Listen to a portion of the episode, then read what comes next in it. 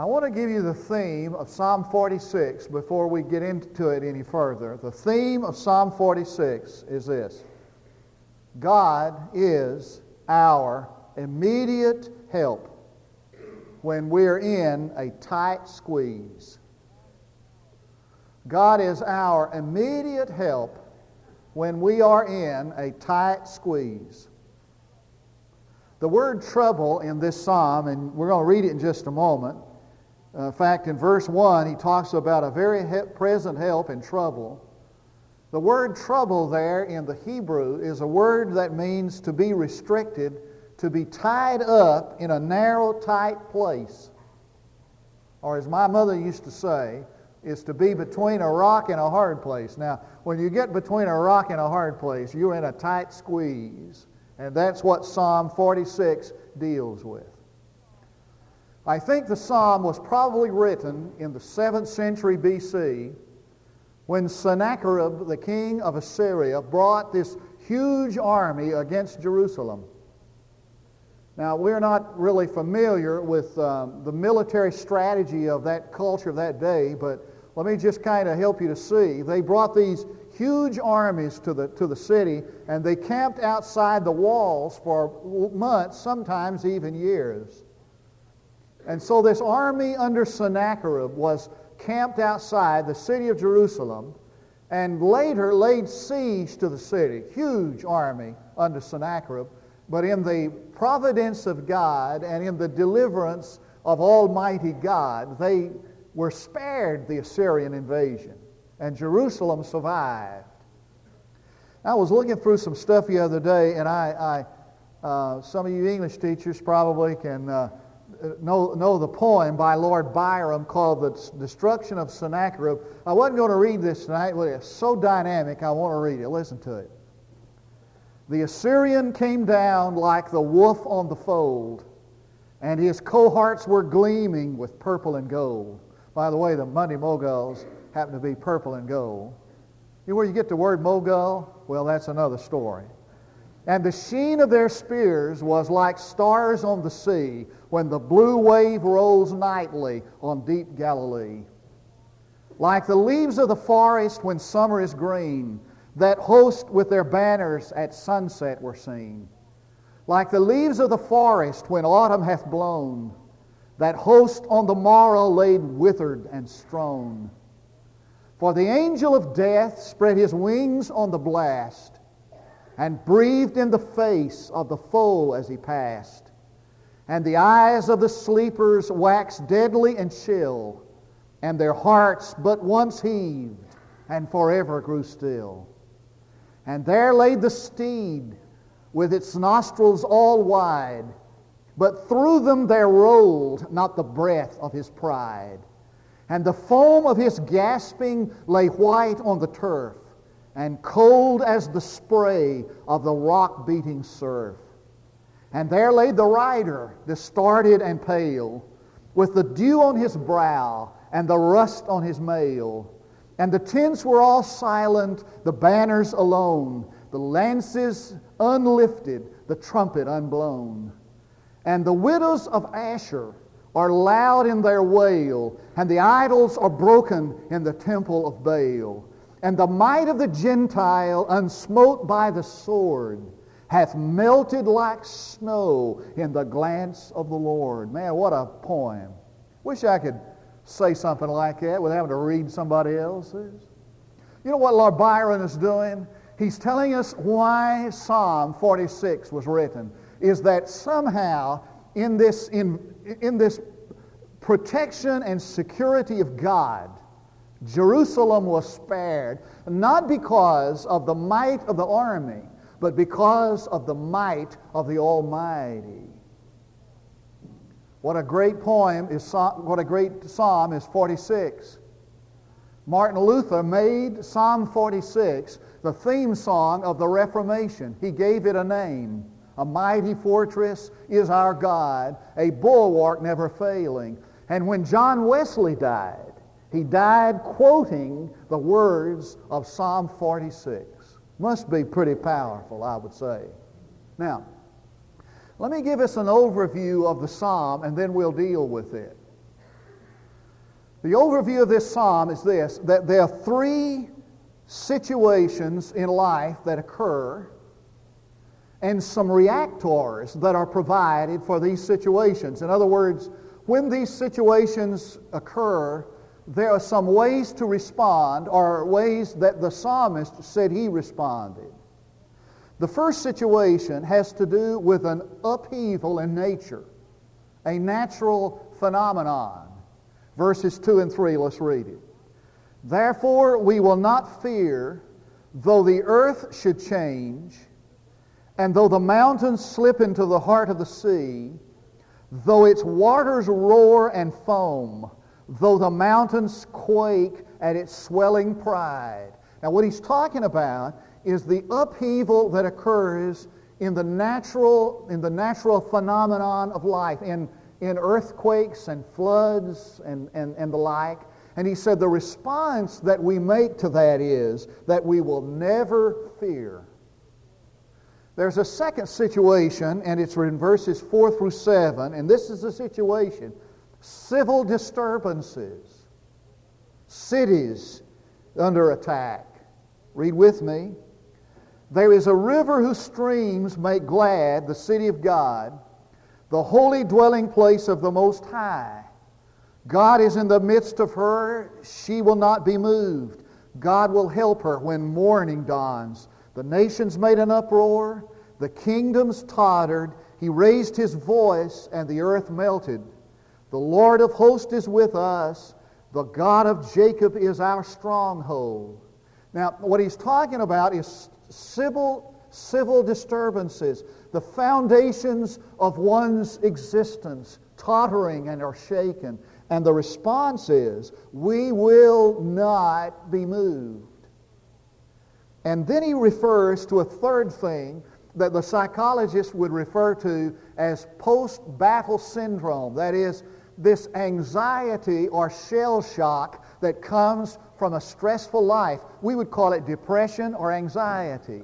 And it's referred to in verses 8 through 11. Come behold the works of the Lord, who has wrought desolations in the earth. He makes wars to cease to the end of the earth. He makes the bow and cuts the spear in two. He breaks the bow and cuts the spear in two. He burns the chariots with fire. Cease striving and know that I am God. I will be exalted among the nations. I will be exalted in the earth. The God, the Lord of hosts is with us. The God of Jacob is our stronghold. And the response to this post-battle syndrome is, I will not strive. I will, I will rest. I won't sweat it. And why? Is because the Lord is our refuge. Now, let me break this down and we'll just take a quick look at it. First of all, natural phenomena. It seems like the Psalm 50, 46 could be written for the last five years in this country. Earthquakes and floods and fire. Now, what Psalm 46, now watch this, what Psalm 46 deals with is this is that there is the possibility that the worst that can happen to man's world may happen, and God will permit it. Now, he's not saying, he's not predicting that it will happen, for nobody can really predict accurately when there'll be a flood or a, an earthquake or even a war. He is not predicting that it will happen, but he reckons with the fact that disaster is a possibility in man's life on the earth. And that, he, and that this God is not a defense against the worst that may happen. He is a defense in spite of the worst that may happen. And this God we know does not secure us against disaster, but this God secures us within disaster. And he doesn't say we will not fear that the earth will be removed. He says we will not fear though the earth be removed. one of the, most, one of the greatest discoveries that man will make in life is that the love of God is not some wall that stands between him and disaster, but rather the love of God is this source of strength and courage in the midst of disaster. I remember reading uh, from Lucado's um, book that he went back uh, one time to um, be with a friend who was burying his father. His friend was burying his father. And he went back to be with him in that, during that time, his best friend from high school.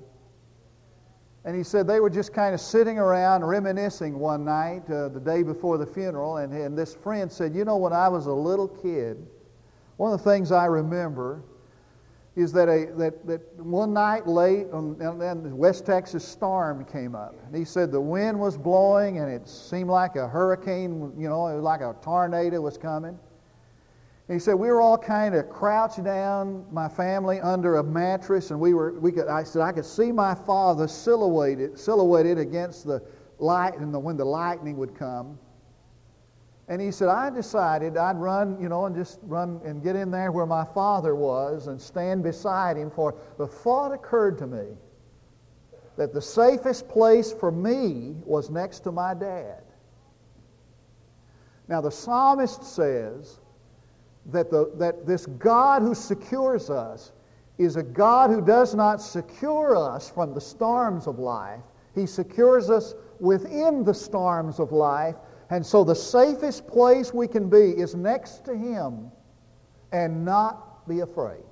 Second, he talks about civil disturbance. A city is in upheaval. Now, I want you to watch this because, you know, this is a part of the, um, um, the symbolism of the Psalms, Psalm 46 in particular.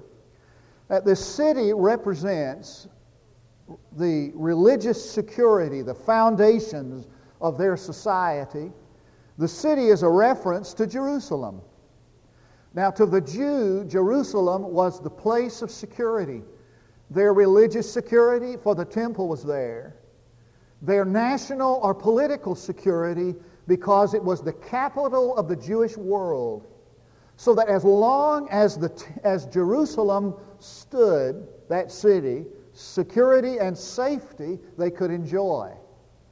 Now, what he's saying is this, is that there are times, there, there, there comes in, in every life those moments when a person's security is shaken. Maybe political security. Um, I don't think it, you know, you'd have to label me as a prophet of doom to, uh, to, to say tonight that that uh, some of us are somewhat concerned about um, the foundations on which this nation was established are beginning to be, you know, to totter and to be threatened. In fact, we are witnessing um, in our lifetime remarkable change that threatens everything that as, as that we have all as we have always known it. You know what I'm saying? Um, things are different than uh, you know they used to be, and that's somewhat disconcerting for some of us. Let me let me let me share with you, and this is um, uh, totally on the on the side, but to, to to just give you an idea of the change that has occurred in your lifetime. Somebody put a pencil to it and, and condense the history of the world, the history of creation to one year, 365 days. And on this line of time that where uh, the world has, you know, has been from its beginning to, to this present time on a timeline equal to 365 days. You'll understand what I'm trying to do here? Condense the history of the world into one year period of time. Okay? You know when, you dis- when we discovered fire? It would be November the 19th. Now, there's January 1, and we've come all the way around to November 19th to discover fire. I mean, what were we doing for the rest of the time? It's a good, good question. On December the 29th of that year, if we could condense li- uh, time into one year, December the 29th, we entered into what is called the agricultural revolution. On December the 31st, at 11:30 a.m., the Greek Empire was established. At 1:30 p.m. on December the 31st, the Roman Empire was built. At 9:30 p.m., we invented the printing press. At 10:05, we entered the Industrial Revolution.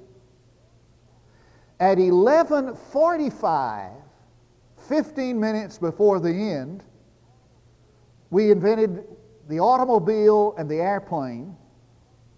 At 11:55, the computer. At 11:58, the heart transplant. At 11:59, a man walked on the moon. Now, what this means is, is that most of what we have and have discovered in the history of the world, we have discovered in your lifetime and mine.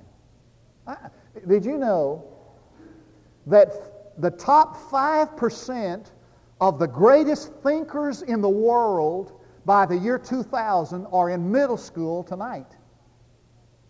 And that 85% of all of the jobs by the year 2000 will require efficiency in computers.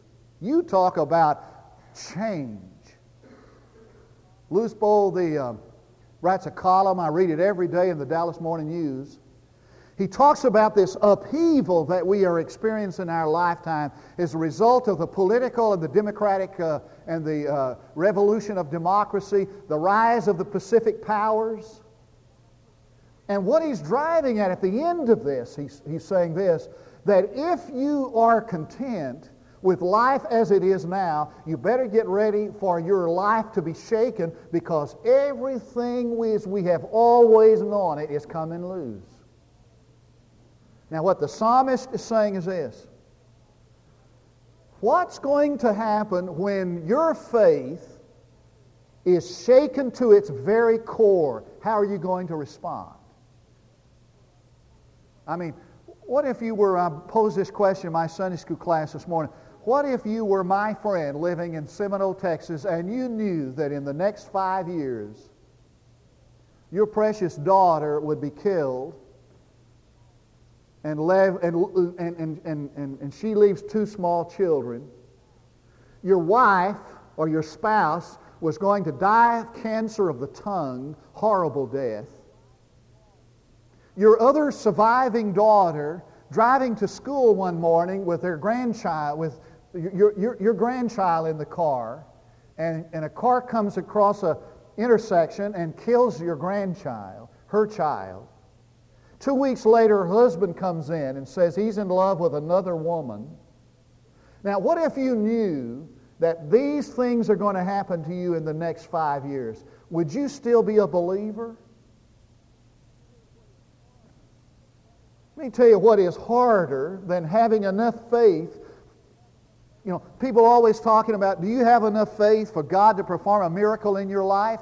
I'm asking you tonight, do you have enough faith to believe in God if he doesn't. And I hear people say all the time, well, if you have enough faith, God would heal you. Let me ask you this do you have enough faith if he doesn't heal you? That's the big question. That's the tough question.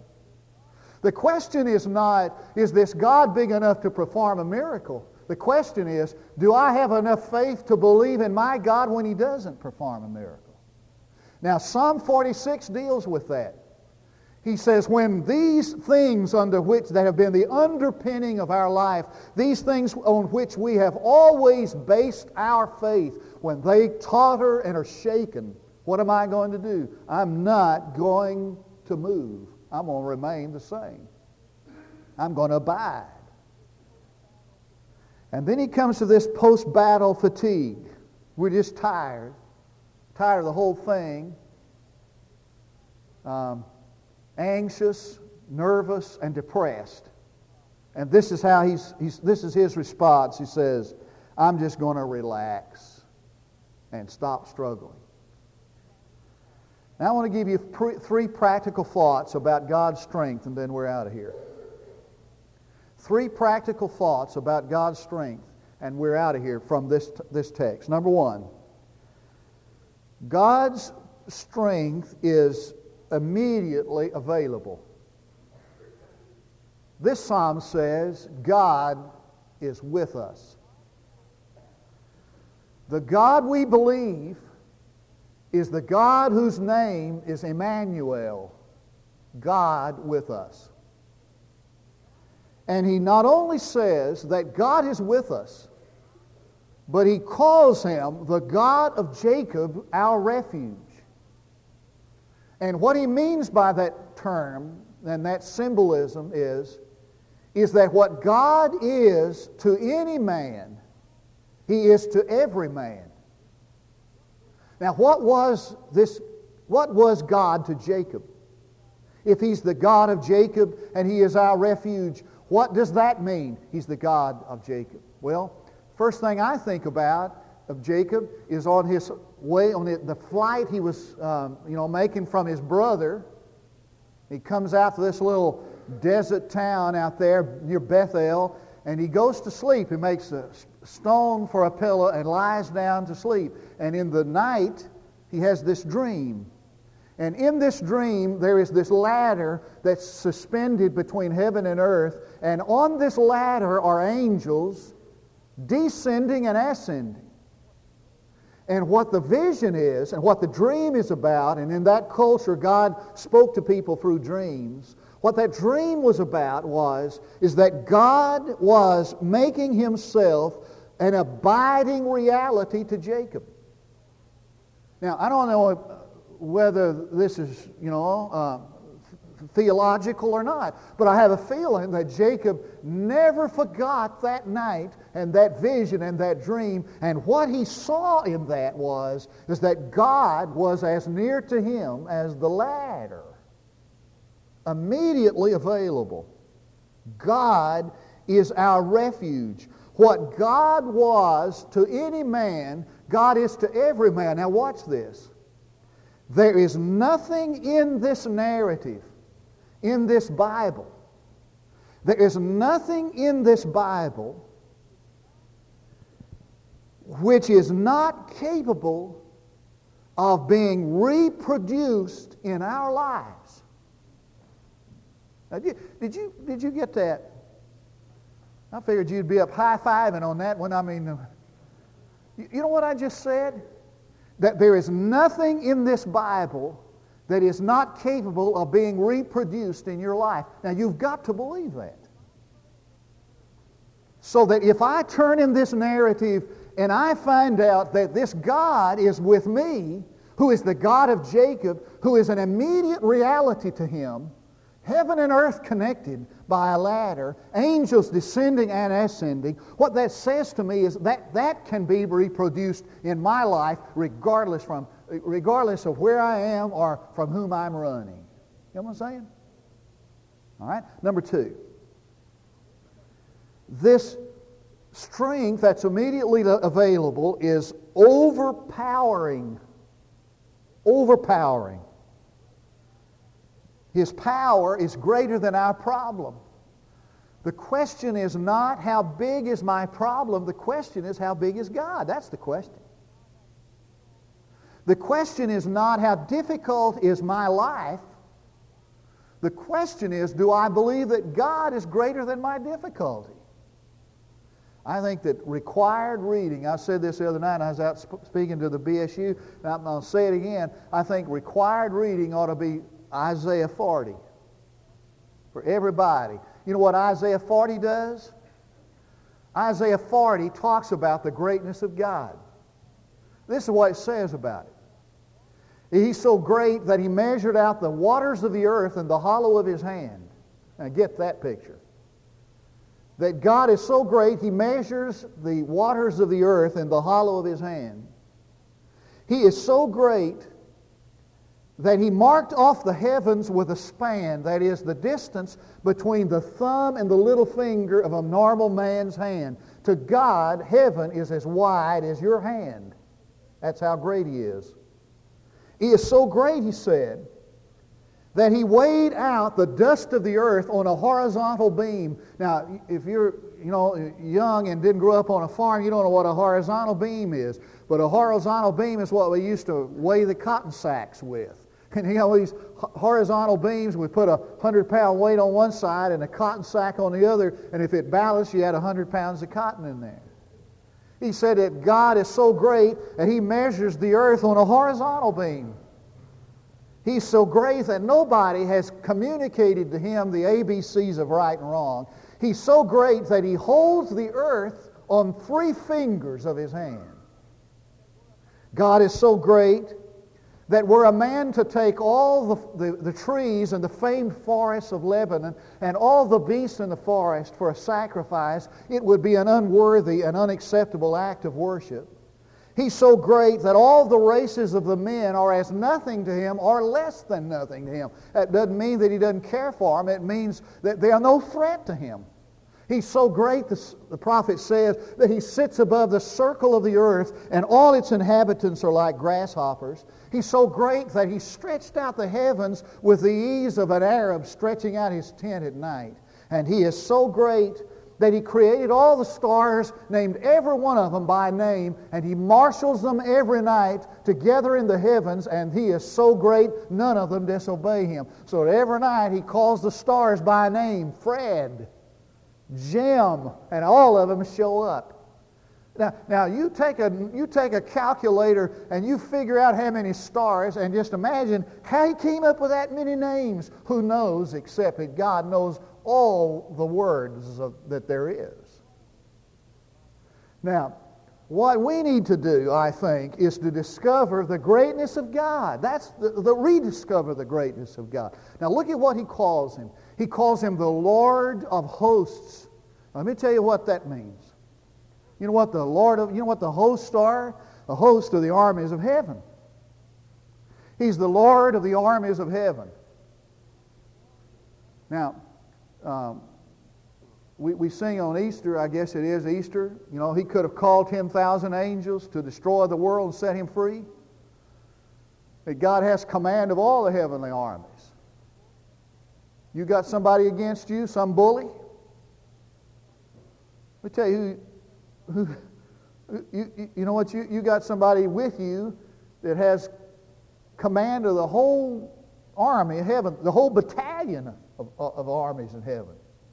That's, look at this. Now, should I be afraid if I've got on my side the commander of the armies of heaven? We need to rediscover the greatness of God. And then finally, His greatness and power is sufficient without our help. I want you to read with me verse 10 again. Cease striving and know that I'm God. I will be exalted among the nations. I will be exalted in the earth. Let me, let me, let me, let me say this just quickly. Put a, big, put a big circle around I, because the thing that prevents, the thing that prevents God's display of himself is the big I gets in the, play, in the way. Our I gets in the way. Our, our, self gets in the way. Let me tell you, when we get ready when we get to the place where we're, we, we recognize our total helplessness and we're willing for God to get all the glory in our life and we surrender to that, God will be able, God then will be free to move in and do some work. Not until. Let's pray. Dear God, I thank you for the word of Psalm 46 to our heart. We need to hear it, Father, to be encouraged by it. And we thank you for it in Jesus' name. Now, I wonder if there's tonight, there is a, a personal decision that you need to make public. We invite you to come on invitation tonight, an invitation for you to give your life to Christ or rededicate yourself to Him or place your life in the fellowship of our church. While we stand to sing, we invite you to come.